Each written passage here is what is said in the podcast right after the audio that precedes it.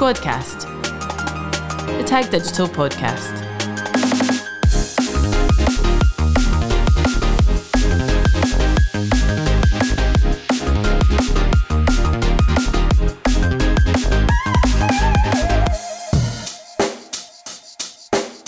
Check the mic and make sure it sound right, boys. Hello and welcome back to the Tag Digital Squadcast with me, Steph, marketing manager at Tag Digital. And today I'm joined by Laura, CEO of Tag Digital. We're going to be chatting today all about business, entre- entrepreneurship, tongue twister, and women in tech. We've got the International Women's Day on 8th of March. So wanted to chat to Laura a bit about her story and about Tag's story and some key takeaways for, for you guys. So hi Laura, how are you? Good morning. I'm great. Good, thanks for joining us. Yeah, I'm excited to be on the pod. So this morning we obviously have to do a quick fire. Find out a bit more about you. Oh, Okay, they're easy ones today though. okay. It's a Friday after all. Okay, are we ready? They're not actually that exciting to be honest today, but anyway. Okay, the one that I've actually been asking people regularly, but it's an important one. Sweet or savoury? Savoury. Yeah. 100%. We actually have a lot of savoury people in here. Yeah. Give me a crisp any day. Oh yeah, I could give up chocolate, just not crisps. Okay, and that's probably why I get ulcers all the time because I just love crisps. um, okay, winter or summer? Summer. Yeah, nice. Why? Oh, just colour and brightness and yeah, good times. I agree. Okay, fiction or non-fiction books? Oh, that's harder for me. Uh, You've read that many books. I, during the week, I do non-fiction. The weekend, I do fiction. That's How, my, how many books do you reckon you've read? Oh, I don't know. I've got about eight on the go at the moment because I always tell people I love reading. People give me books, and now I can barely see uh, my bed because the bedside table is so covered in books and my Kindle. So And you read them just I have the quite, same I have like if I'm in the mood for something, I'll read one thing. Like I've got to be in the right mood for the book, and then I do audiobooks as well. So, but I've got all these different different rules. Like if I'm driving to work, I have this book. If I'm running, I've got this book. It's quite a complex. That's so good. Actually, it's really good running with something, listening to something. yeah, you get lost in it, and it kind of takes your mind off what you're actually doing. So yeah, um, yeah. I don't know. That was a rubbish quick fire answer, wasn't it? No, I, I'm quite interested to hear more about it, so it's fine. Okay, city or countryside? Oh, I think I'm probably more country girl now. We're in Killearn, so yeah, I think I think they like the yeah, peace. it's a nice, nice part of the world. Mm-hmm. Okay, comedy or drama? Probably drama. I love a drama. Me too, actually. I mean, I love The Office, but Yeah, I'm i all do for like a drama. comedy, but um, yeah, kind. If I was going to watch something, it would probably be a drama. Squadcast, the Tag Digital podcast. Okay, so we'll start off today. If you could tell us a little bit about Tag story, know it's an exciting story, and kind of where you started off. Yeah, for sure. So going back to 2011, um, Craig had just left his kind of marketing job, um, and I was at a startup that was quickly running out of money, and we needed to figure out something to do. So we'd always kind of had this idea that we could start our own business, um, and we thought this seemed like a good time to do it. We were pretty. Uh, naive maybe uh, and didn't have huge amounts of risk so we thought okay let's let's try it we can always go and get a, a real job if it doesn't work so we started our own little digital agency and our goal was to bring digital marketing and digital services to local businesses so we kind of I mean, there wasn't like a massive plan, I wouldn't say at the beginning. It was more just, okay, can we get people to buy stuff that we make up? And we did some websites and we did some logos and we did some SEO and we did some organic social media.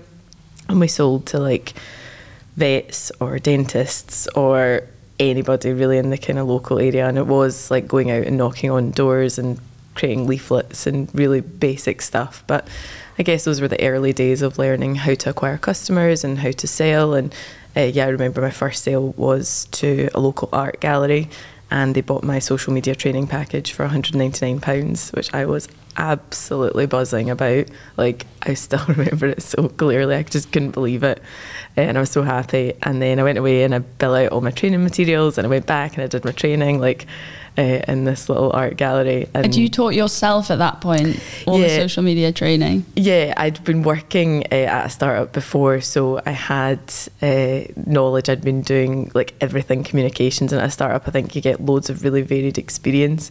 So you uh, get to do like social, email. I did events, I did press, like everything. You know, quite. I don't know what the quality was really like of my work at that stage, but anyway, I did it all and kind of figured out myself. So I thought, I know I can do this. So I did the training, uh, and then I'd build out little packages, and then they'd maybe want a website. So we kind of kept going like that, me and Craig, uh, for a while, and then we got our first corporate client, um, which was uh, UBM, uh, which is now Informa, and that was maybe I don't know when that was, maybe 2014 or something. Uh, we then moved to London and we got some more corporate clients, and we started to get a bit better. And we focused on a niche, which was events. And then the more that we focused, the more intentional we got about the kind of clients that we went after and we started to just focus on paid media. We still were doing wee bits of organic and things like that, but it all started to be more about paid. Built this little niche and just kind of grew through word of mouth.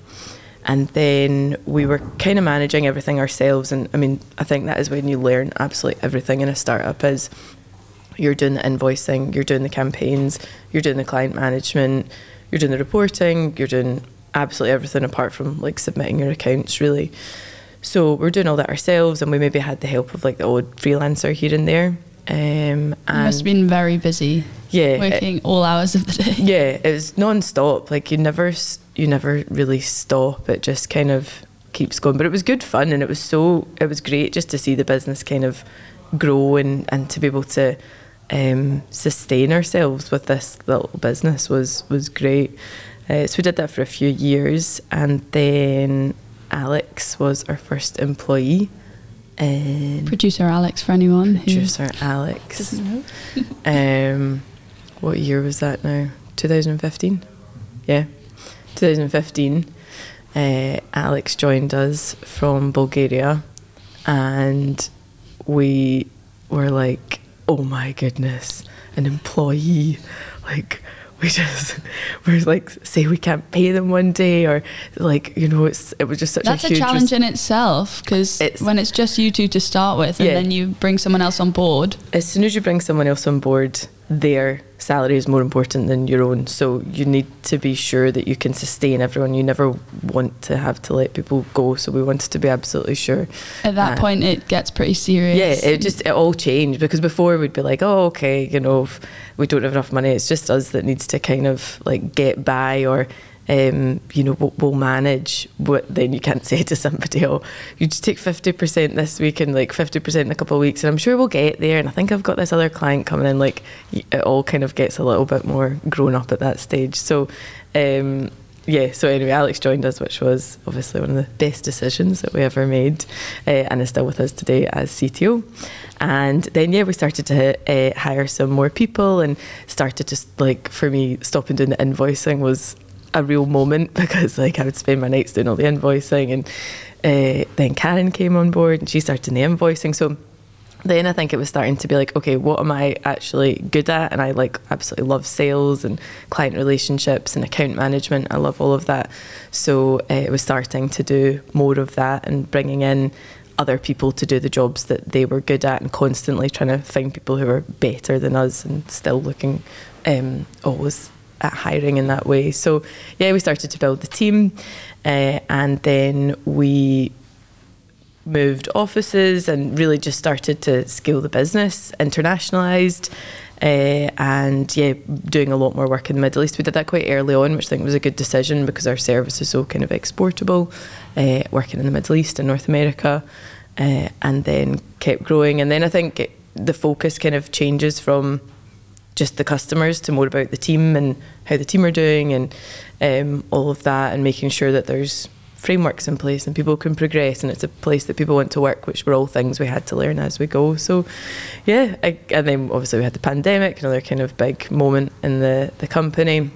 Uh, but which we survived, and you know the team were so resilient through that time. It was hard, but um, yeah, we all came out the other side. So yeah, that's got us to now. Yeah, it's it's such an exciting story, and it's kind of crazy that that's all happened since 2011. Like, Yeah. so much has happened, and just to see where we are now, it's something that you guys should be really proud of. Thanks. So, just building on that, what would you say has been the biggest challenge? You've touched upon a couple of things there when you when you've been scaling the business, and how did you overcome those obstacles to achieve sustainable growth? Mm. I think probably there's challenges in in all of it. Really, I think probably going back to the beginning uh, when we started the business, just having no experience in really any of it.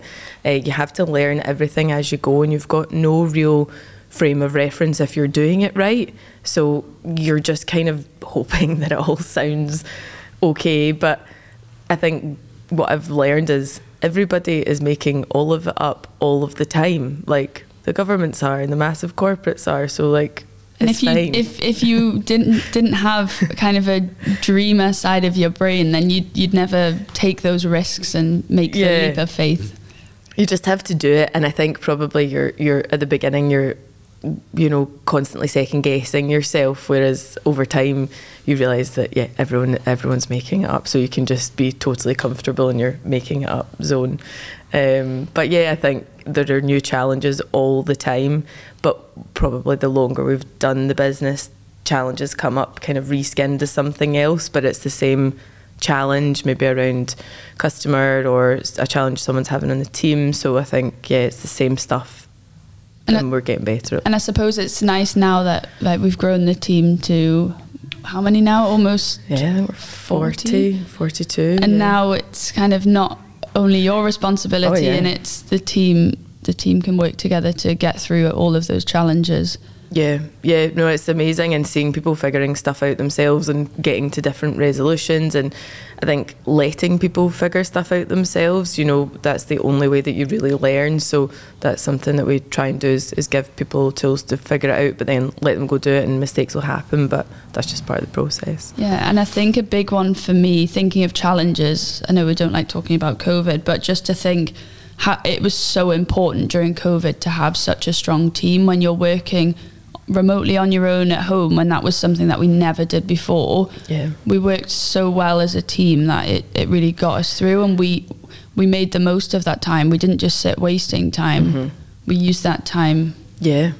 really wisely Yeah, I think we did a lot of things during COVID. Like, um, I mean, you know, we did every. All, we're talking about headstand challenges and cocktail making and dinner. Like, we tried i found those videos the other day Oh, oh, we should go back and look at it. But we tried to just keep the spirit of the team together because it was a really, really tough time, and you can always tell how people were doing. Or so we'd be on like our weekly call, and we're like, "Oh, someone doesn't look so good today." And uh, yeah, I think it was testament to the team that that we were able to kind of get through that as one group. Um, but yeah, f- you know, from a business point of view, we had some really hairy moments during that.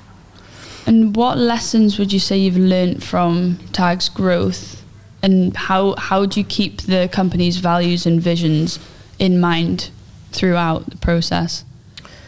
Um, I think I've learned, yeah, anything is possible. Um, you know, I think we constantly limit ourselves, and uh, we were talking earlier about the running, and you know, saying, "Oh, I don't think I'll get any faster," and then you're like, "Oh, I, I can get faster." Like, who said you can't get faster? Like, we constantly tell ourselves these stories of what we can't do, and then we prop it up with reasons that sound totally valid and totally believable, and then other people validate those things. But actually, if someone said, "Well, no, I think that's absolute nonsense. Of course, you can go faster," you kind of need people to push you to do it. So I think, yeah, just reminding ourselves all the time we can do whatever we want and stop finding excuses about why we can't. Uh, in terms of the mission and the values and uh, the culture, I think we start that all um, in terms of culture that maybe started out quite organic and then we became quite intentional about it and realised it's this kind of intangible thing that's probably the most important com- thing that the company does uh, and the values.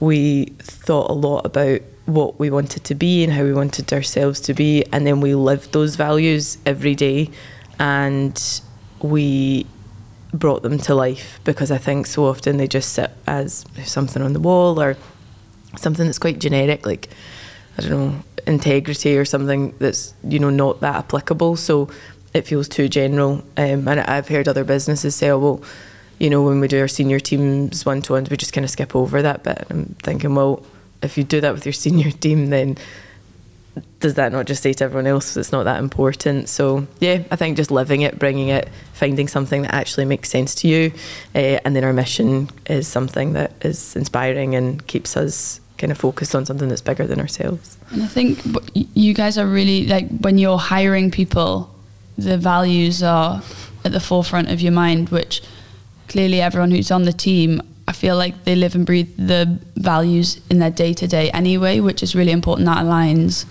Yeah, definitely. We use it in hiring and also when it's not working out.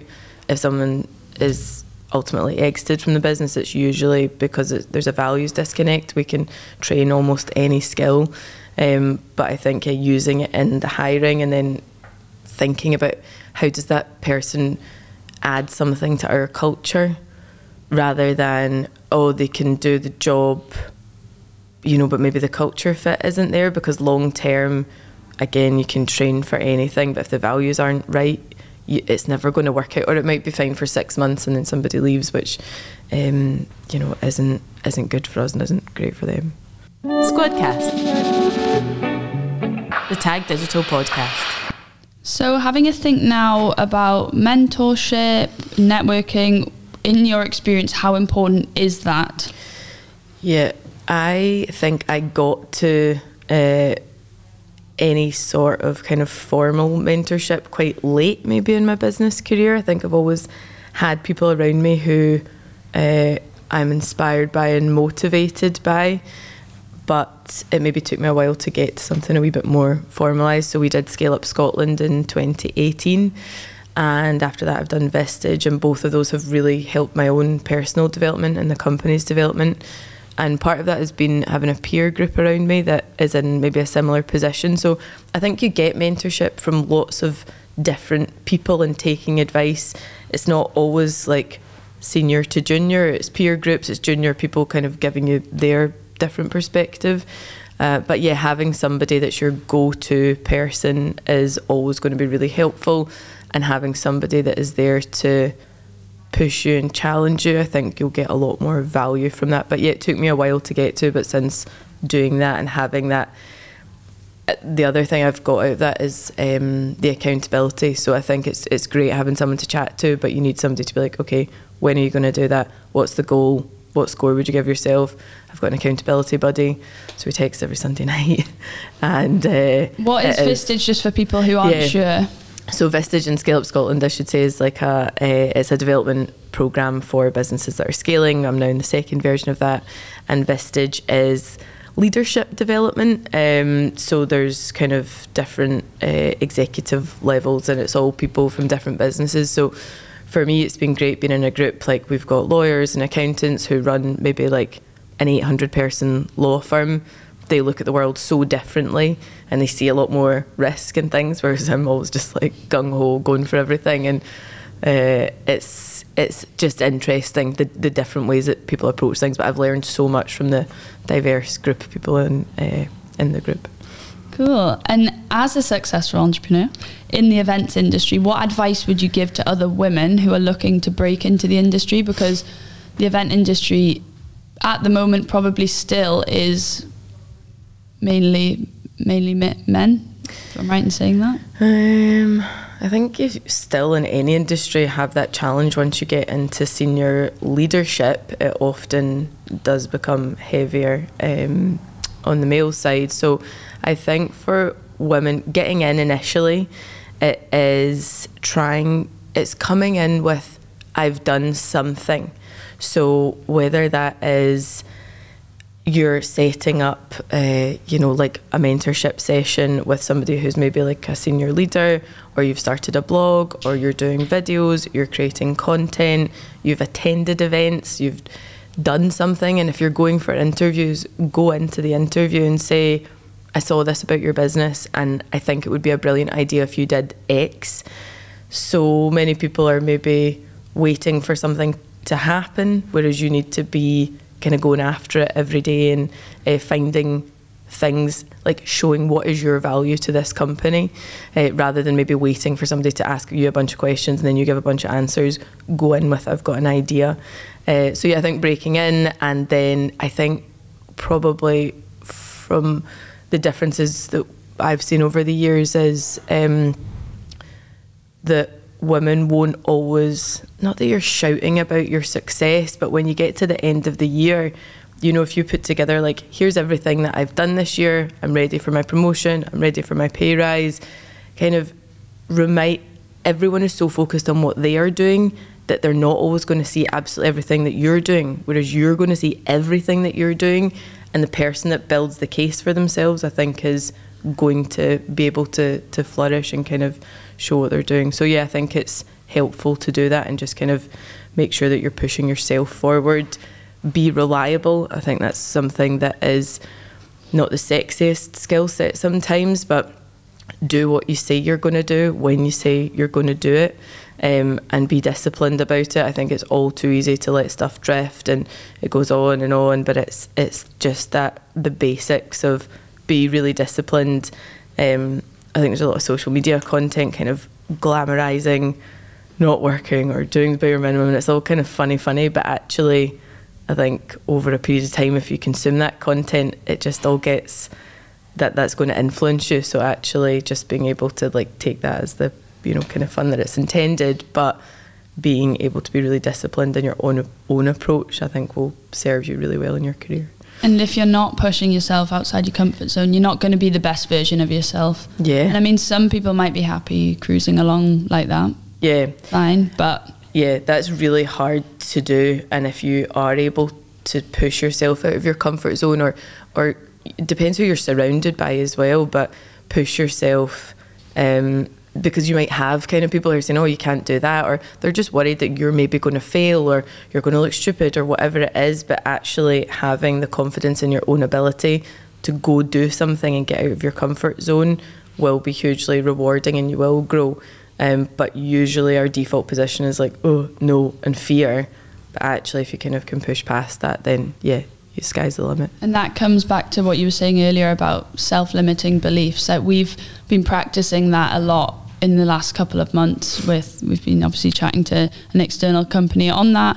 Um, and I think well that's a really important one for me. It's it's true. You off if you think about your day to day often there's something which you think oh I can't do that. Like example I spoke at an event two days ago.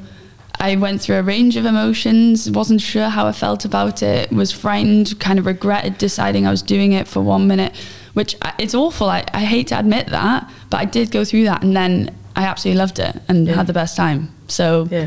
you know, you and I feel But you, ha- for it. yeah, So- you have to go through that range of emotions. Like you say yes, like what if I said yes? Yeah. I don't say- and all these kind of thoughts go through our head. But but keeping with it, and I can't remember what the the quote was, but like when motivation goes, commitment takes over. So actually, even by you just taking the step, saying yeah, I'm going to do it.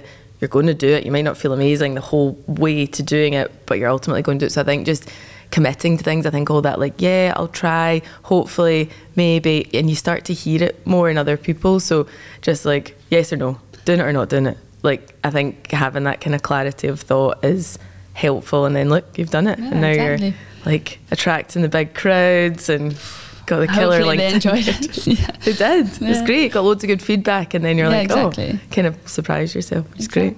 So yeah, and that actually reminds me of the short book that you wrote. Oh yeah. which I will share as well with everyone who's interested. Which one thing that did really stick in my mind was the I'll try, hopefully, well, just this and that. It's it's like just get to the point and Mm-hmm. and do it and make sure that you're accountable for what you're doing too. So Yeah. that's great. Okay, cool. And finally, if we're reflecting on the growth of Tag Digital, what advice would you have given to yourself when you started out?